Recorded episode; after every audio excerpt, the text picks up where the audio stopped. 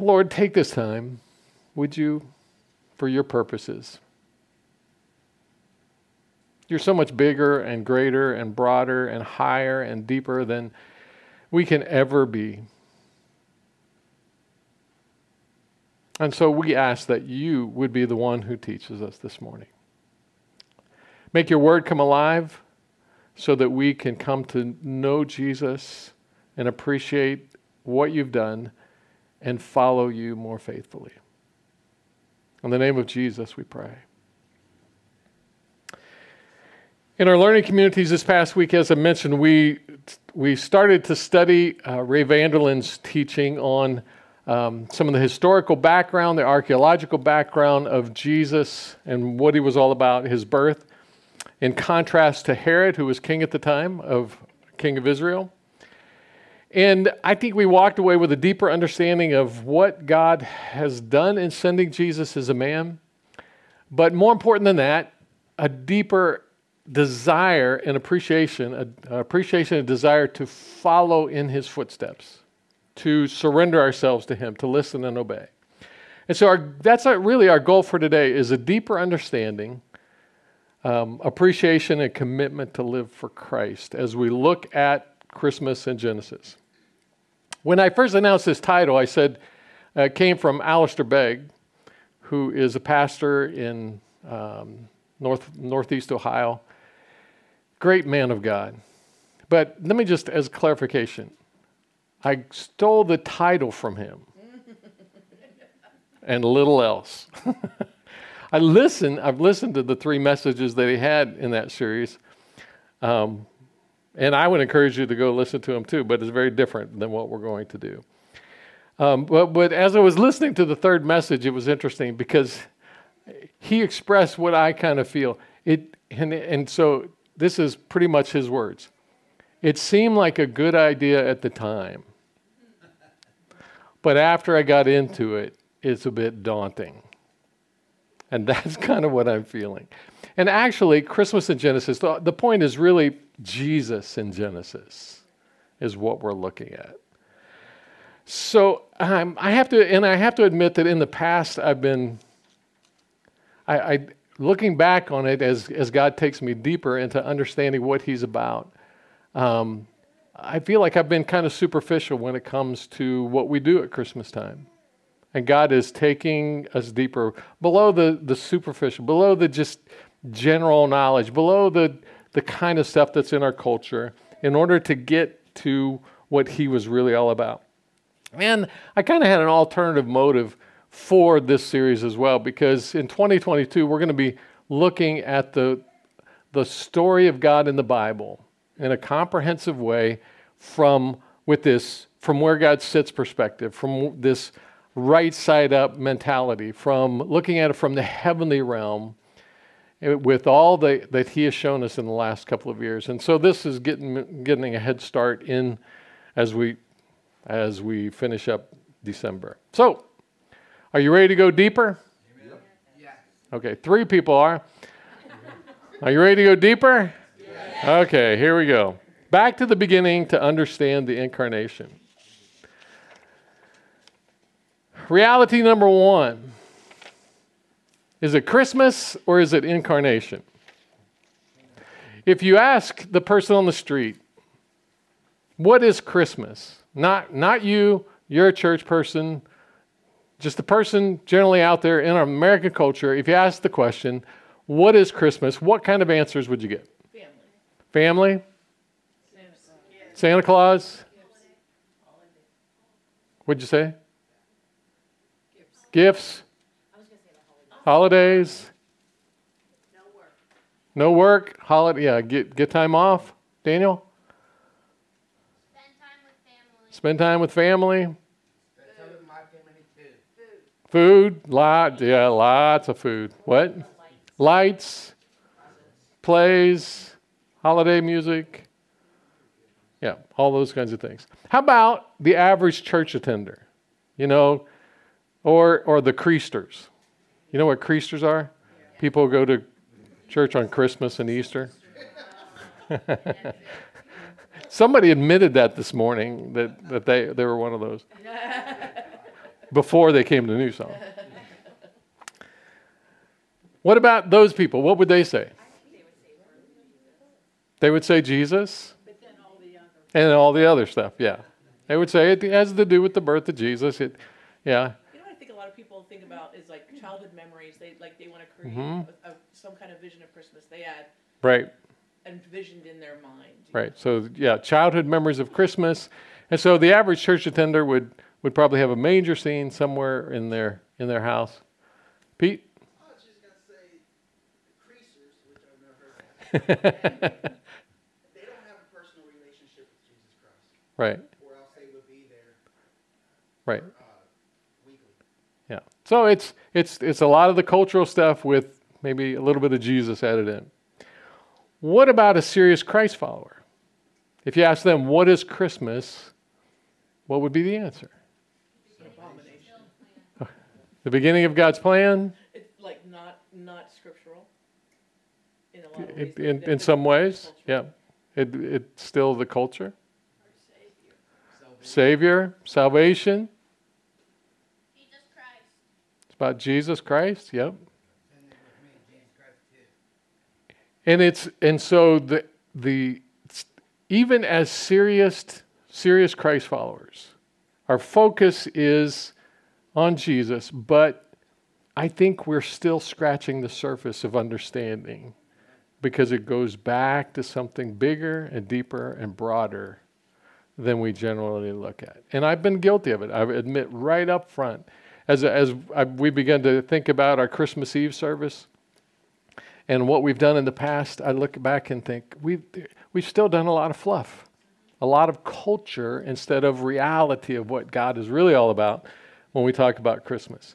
And so it really is Christmas, as I said last week, is that word, Christ Mass, is uh, a description, it's a word for a religious, Eucharistic, usually involving communion, a, a crisp, uh, um, a religious service that commemorates, that looks back, that remembers Jesus' birth. It's a moment in time, just a moment in time. Incarnation, I think, is the word we need to use. Incarnation is in flesh. That's the word, in flesh. It's Jesus coming in flesh. It's the doctrine that Jesus took on human flesh and became 100% God and 100% man. And that, that, that moment in time when Jesus took on flesh was the beginning. What happens in your neighborhood on December 26th as you walk out the door and you see people outside? I don't know about your neighborhood, but everybody's taking down the Christmas decorations. Right? It's over. We've been looking forward to this, and on December 25th, it, would- it's over. But it's the beginning. It's the beginning of what Jesus wanted to do. Matthew chapter 1, verse 23, I put that in your outline. Behold, the virgin shall conceive and bear a son, and they shall call him's name, his name, they shall call his name Emmanuel, God with us. It's the beginning. It's the incarnation, is Jesus coming in flesh. It's the beginning of God with us. And so the first reality is that Jesus comes in the flesh as the beginning, not as the end. Incarnation. So we have to go back to the beginning to understand the purpose of Jesus coming as Emmanuel. So, number two, in the beginning, all was good. Open your Bibles to the very first chapter of Genesis, the very first chapter of the Bible.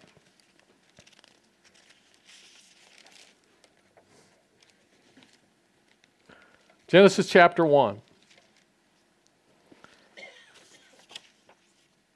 And here's what we find Genesis chapter 1, verse 1. In the beginning, God. That, that just gives me chills. Because in the beginning, all there was was God.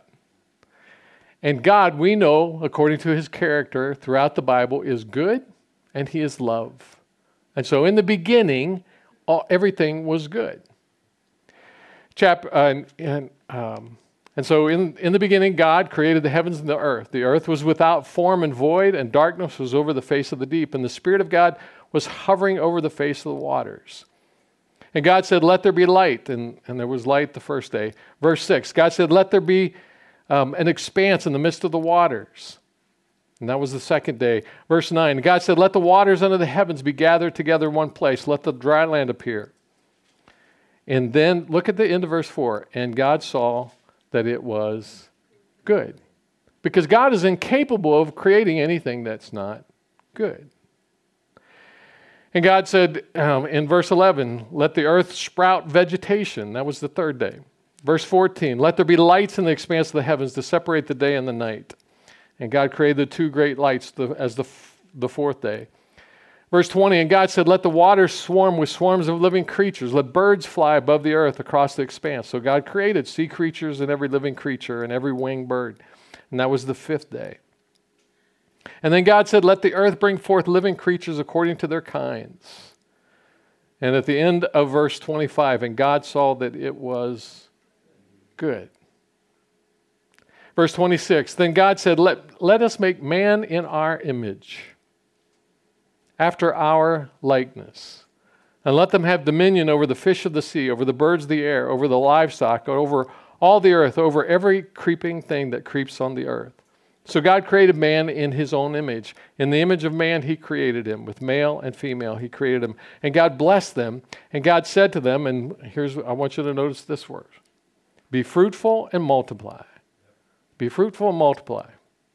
And fill the earth and subdue it. Have dominion over the fish of the sea and over the birds of the heavens and over every living thing that moves on the earth. And then go down to verse 31. And God saw everything that he had made, and behold, it was very good. If we go back to the beginning, what we discover is that God decided in his perfect wisdom that he was going to create all that we know, all that we see. He's going to create everything, and he creates it good. And his original, and, and so everything was good. Which brings us to number three humans were to live and work with God.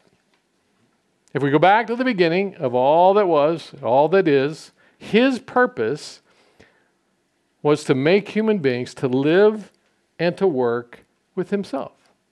We were to be co workers with him, co laborers with him, co rulers with him. And, I ha- and, and so here's one of the real realizations that God has shown me recently is I have made the mistake of zeroing in on that we were made for relationship and I came and, and I came up short. I came up um, short of what God really had in mind, as if. And so the in and I think I don't know in my mind and in the way that I've communicated, it's like we were made for relationship, as if all we are to do is just sit across the table from each other and um, and drink coffee and have fellowship and just talk and and do, and that is not appealing.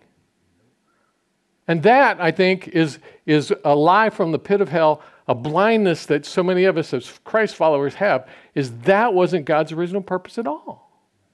His purpose is for relationship, but as we read Genesis chapter one and and two, what we see is purpose. There was a uh, he, he created us with a purpose of relationship and relationships with a purpose. And that purpose is that we are to live and work with God. We are to live as co laborers with God. We are to live as co uh, workers in God's kingdom that will bring Him honor and glory and bring joy and contentment and peace and, and an incredible, um, abundant life among ourselves. Look, at, look back at Genesis 1:28 once again. It says, God blessed them, and God said to them, Be fruitful and multiply, and fill the earth and subdue it, and have dominion over the fish of the sea, and over the birds of the heavens, and over every living thing that moves on the earth. That's God's original purpose. He didn't say, I want you to sit around all day and I'll visit you in the evening. He said, I am giving you the incredible privilege of working as a co laborer with me in this creation.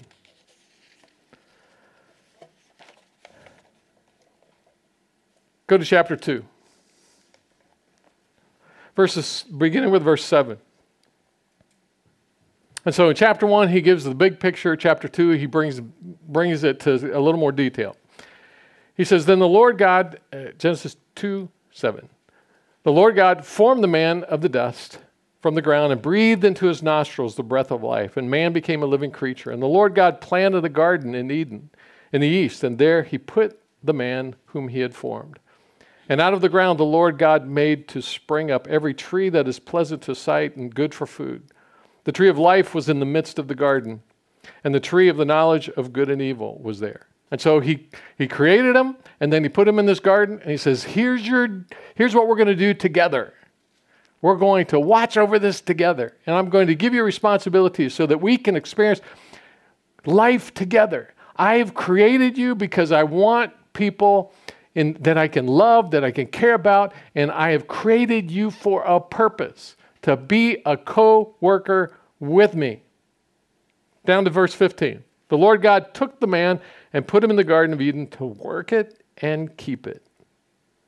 I've created all of this, and now I'm giving you the job to watch over it because I want a place where I. And so the Garden of Eden was God's original place where He would have a presence on earth and He would come and go, and, but the responsibility was for m- mankind. Then verses 19 to 20.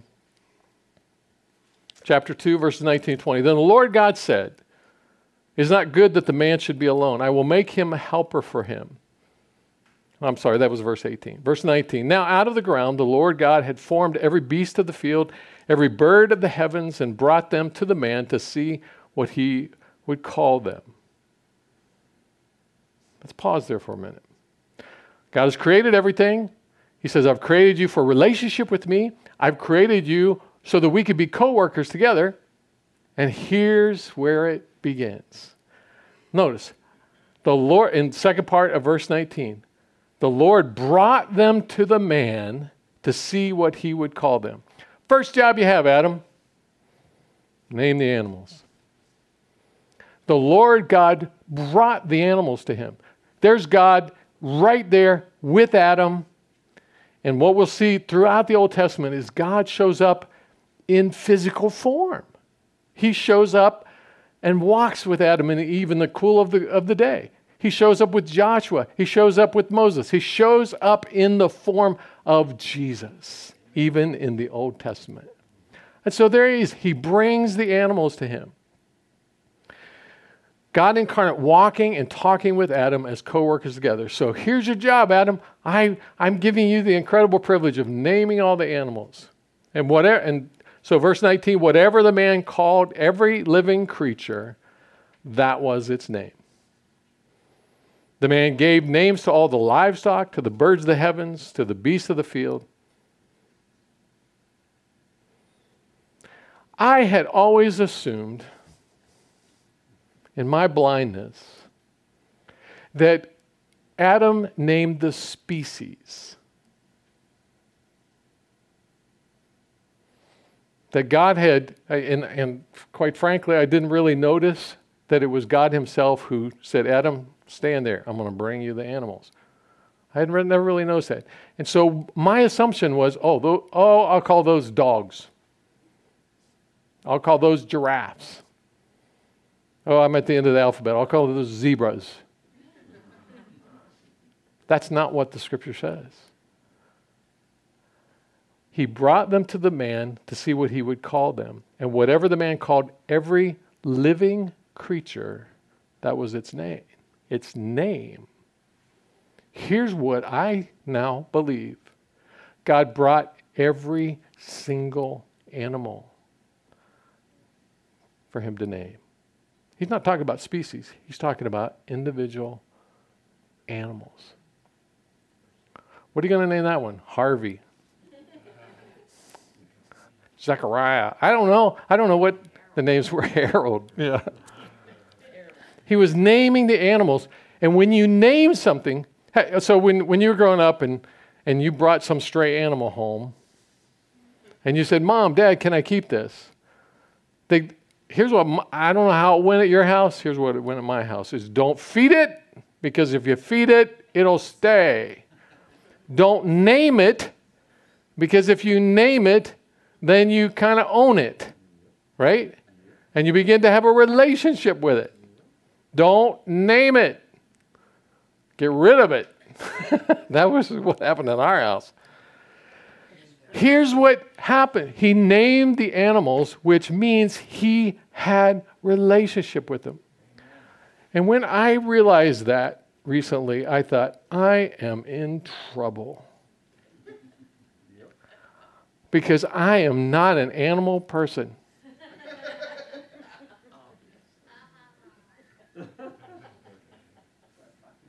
God was saying, Adam, I want you to have a relationship with all of these beings. And so he wasn't naming species, he was naming animals. So I'm in trouble because my wife keeps telling me, you need to love Buckeye. Buckeye's our dog, for those of you. I, I can't believe that came out of my mouth. Oh, Lord, what have I done? Because up until this point, right now, on December 5th, it was always Sheila's dog. And I just called it our dog. Witnesses. Witnesses. God's working with you. What just happened?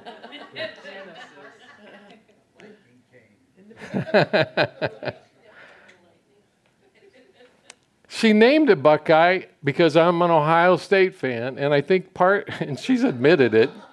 If I name it Buckeye, then he'll love it. I'm going, I don't want to love it.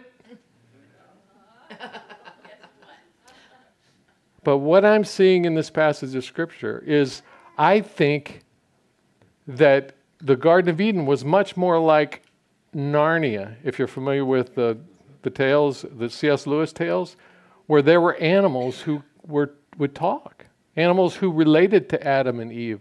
Animals, and so when they walked through the garden, they were surrounded by beings that were not in the image of God, but that were God's creation that they were to have relationships with. Because it was perfect. The garden was perfect. And they were, they were having a relationship. And so when God put them in the garden, they were to do stuff together with God. Which, by the way, is what one of the things that made the fall so upside down is because when Adam and Eve sinned and God had to clothe them, he killed animals to give them clothing that they had relationship with. That's, that's just a, a precursor of, of some of the damage that was done when it turned upside down. So, God's purpose for us is to have a relationship with Him as co workers, as co laborers, to work side by side. And too much of it has just been this emphasis. The true picture of perfect relationship with God in the Old Testament, all the way to now, is doing stuff with God, alongside God, working alongside God. And so when we come to the New Testament, Jesus calls his followers, he called them to come, be, come with me. Come be with me, and we'll make fishers of men. It was to be with Jesus with a job. When he was resurrected and he was getting ready to leave, and he gave what we know as the Great Commission, it was to, to it was a job. It was go into all the world, make disciples of all nations, and behold, I will be with you always. It was to be a co worker with Jesus, to do his work with him together. That's why in the New Testament we find that God has given gifts to every believer. And in 1 Corinthians and, and Romans, we find that it's, it's the picture is the church as the body of Christ. And one is a hand, and one is an eye, one is an ear, one is a foot, and all the different gifts of, of teaching and hospitality and serving and encouragement, and all these. Why? Because It's not just about sitting across the table from God, drinking coffee, and having a Bible study. It's about doing His work together. Amen. And in heaven, He describes that we will rule with Him. We will have responsibilities in heaven alongside of Him as we worship and bring honor and glory to Him. And I think one of the reasons that Christians are weak, powerless, is because we don't recognize this. Those of you that were parents, if you were ever sitting down in the kitchen or in the living room and you heard kids upstairs playing, and then you heard nothing. That's bad. That was a cue, wasn't it? Yeah. That's when we go find out what's going on. As long as they're screaming and hollering and beating on the walls, you know that they're playing together. But when it gets quiet, something's going wrong. Is it possible that we, as followers of Jesus Christ, are in trouble because we're not doing what God wants us to do? We're sitting around doing nothing. That's when you get into trouble, whether it's kids or whether it's adults. Guys are terrible at this. They'll sit around going, just doing it. I wonder what would happen. Those are deadly words. Women, you probably don't know anything about this. But when guys get together and they start going, I wonder what would happen if we strapped that to the back of our truck and we drove at 100 miles an hour over the cliff. Could you survive that? I mean, could, wouldn't that be fun? That's the kind of stuff that happens when Christians are not about the work that God wants them to do. They're sitting around talking about stuff, and that's why there's gossip, and there's jealousy, and there's envy, and there's hurtfulness, and because we're not doing what God wants us to do, and we're getting into our own kinds of trouble. And I think this is a part of what I sense God saying to me several months ago is that He's been taking us deeper to get to know Him better. And now He's saying to us, I need you to be on mission. I need you to be working. I need you to be doing some things. And I think that's a part of what 2022 is going to be. God has something in mind, but we have to understand that it's about doing stuff with Jesus. Recapturing what God was all about. When Jesus comes in the incarnation, he came to reestablish what he had established in the book of Genesis. So it's about carnation rather than Christmas. Incarnate carnation. That's a flower. It's about incarnation in the flesh. Not Christmas. It started out good, and now we are created to live and work with God as his co workers. Number four. Incarnation then brings, begins the restoration of God's purposes. The incarnation is the beginning, it's not the end, it's the beginning of the restoration of God's purpose. God's original plan and purposes remain. And so God never changed his purposes for his creation at all. That's why we're emphasizing Genesis 3:15. Is because that at the at the point of disobedience, God says, I am still going to accomplish my purposes. I'm going to crush Satan's head. So, God's purpose is that human beings who love and serve Him to be fruitful, multiply, and bring people from all nations into relationship with God to do the same. So, to Adam and Eve, if you, if you still have your Bible open, Genesis 1 28. Genesis 1 28. Here is his original plan and purpose. God blessed them, and God said to them, Be fruitful and multiply, and fill the earth and subdue it. His original purpose was to make the entire creation the Garden of Eden, to be perfect. That he, they were to multiply, they were to have other, and, and with, the whole creation was going to be filled with creatures just like Adam and Eve, in perfect relationship with Him. He wanted a place in this creation for His dwelling and he wanted people to share it with him. That was God's purpose. In Genesis chapter 9, verse 1, Noah said, uh, God said to Noah and his sons, He says, God blessed Noah and his sons and said to them, Be fruitful and multiply and fill the earth. Same plan.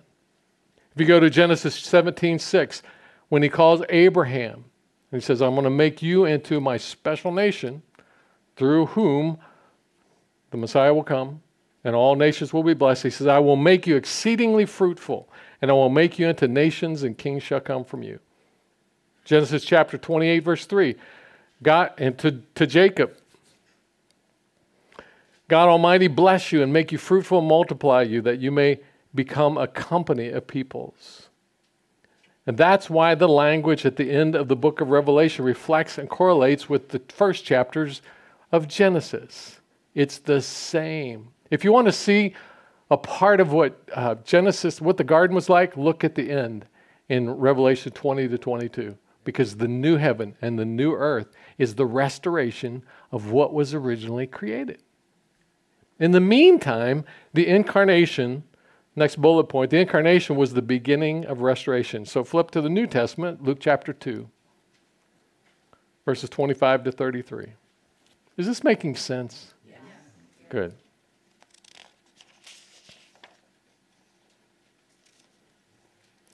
Luke chapter 2, beginning with verse 25.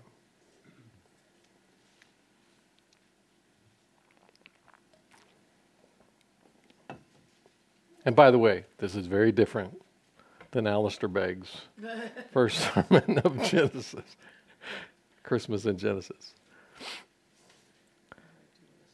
Luke 2:25. Now, there was a man in Jerusalem whose name was Simeon. This was after Jesus was born, and Mary and Joseph took him to the temple to be dedicated 8 days later. And this man was righteous and devout, waiting for the consolation of Israel, that is Messiah. And the Holy Spirit was upon him, and it had been revealed to him by the Holy Spirit that he would not see death before he had seen the Lord's Christ. And he came in the Spirit into the temple, and when the parents brought in the child Jesus to do for him according to the custom of the law, he took him up in his arms and blessed God and said, Lord, now you are letting your servant depart in peace according to your word, for my eyes have seen your salvation. Salvation is the restoration of the original plan of God. Salvation in your life is the forgiveness of sin, the reconciliation, the restoration to what the perfect relationship that Adam and Eve had. That's salvation.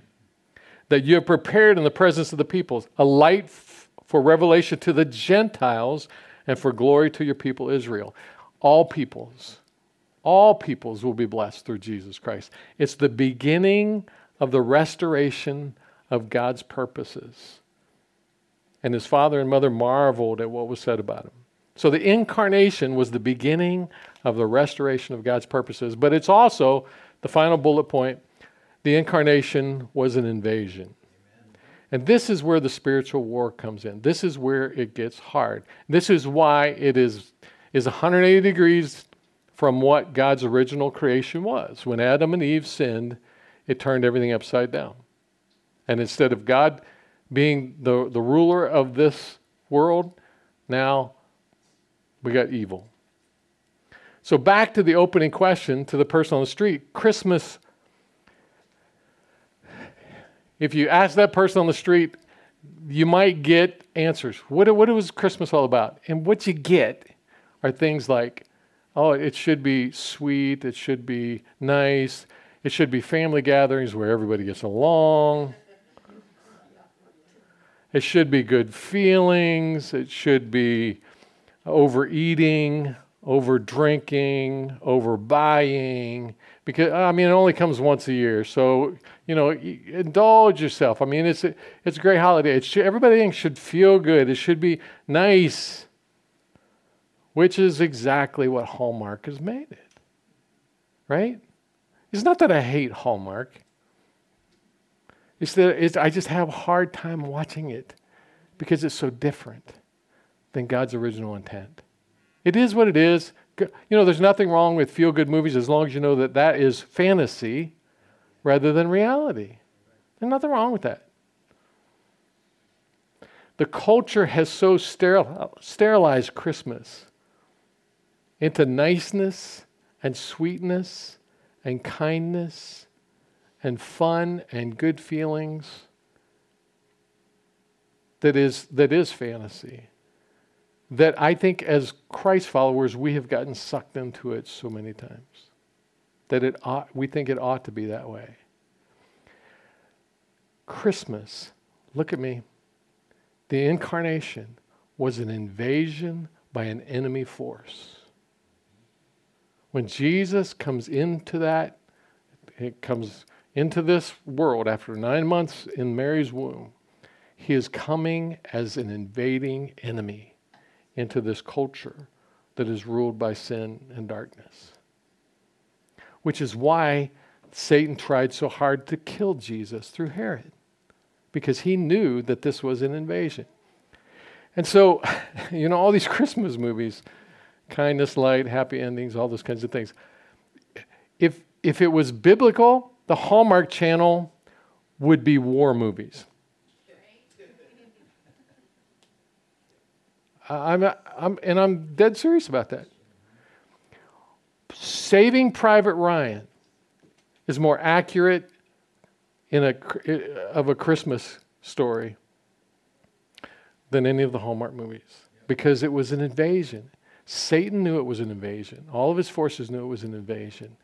He had come to destroy what was what this world had turned into and restore it back to its original intent.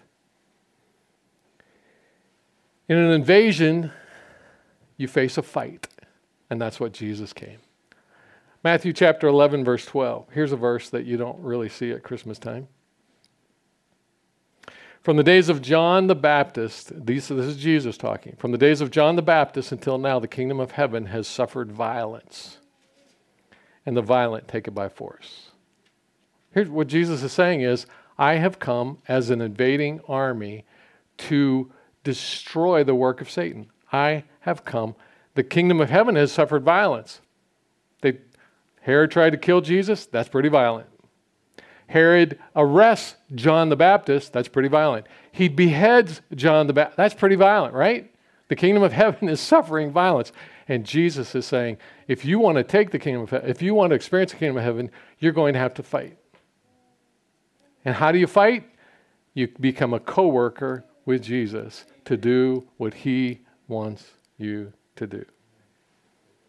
That would change the Hallmark Channel a whole bunch, wouldn't it? They'd have trouble getting sponsors, and that's why they don't do it. One of the reasons, partly because they don't know. But we know now. It's about incarnation, not Christmas.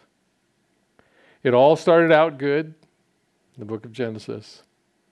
We are created to live and work with God as co workers, co laborers. That's our purpose.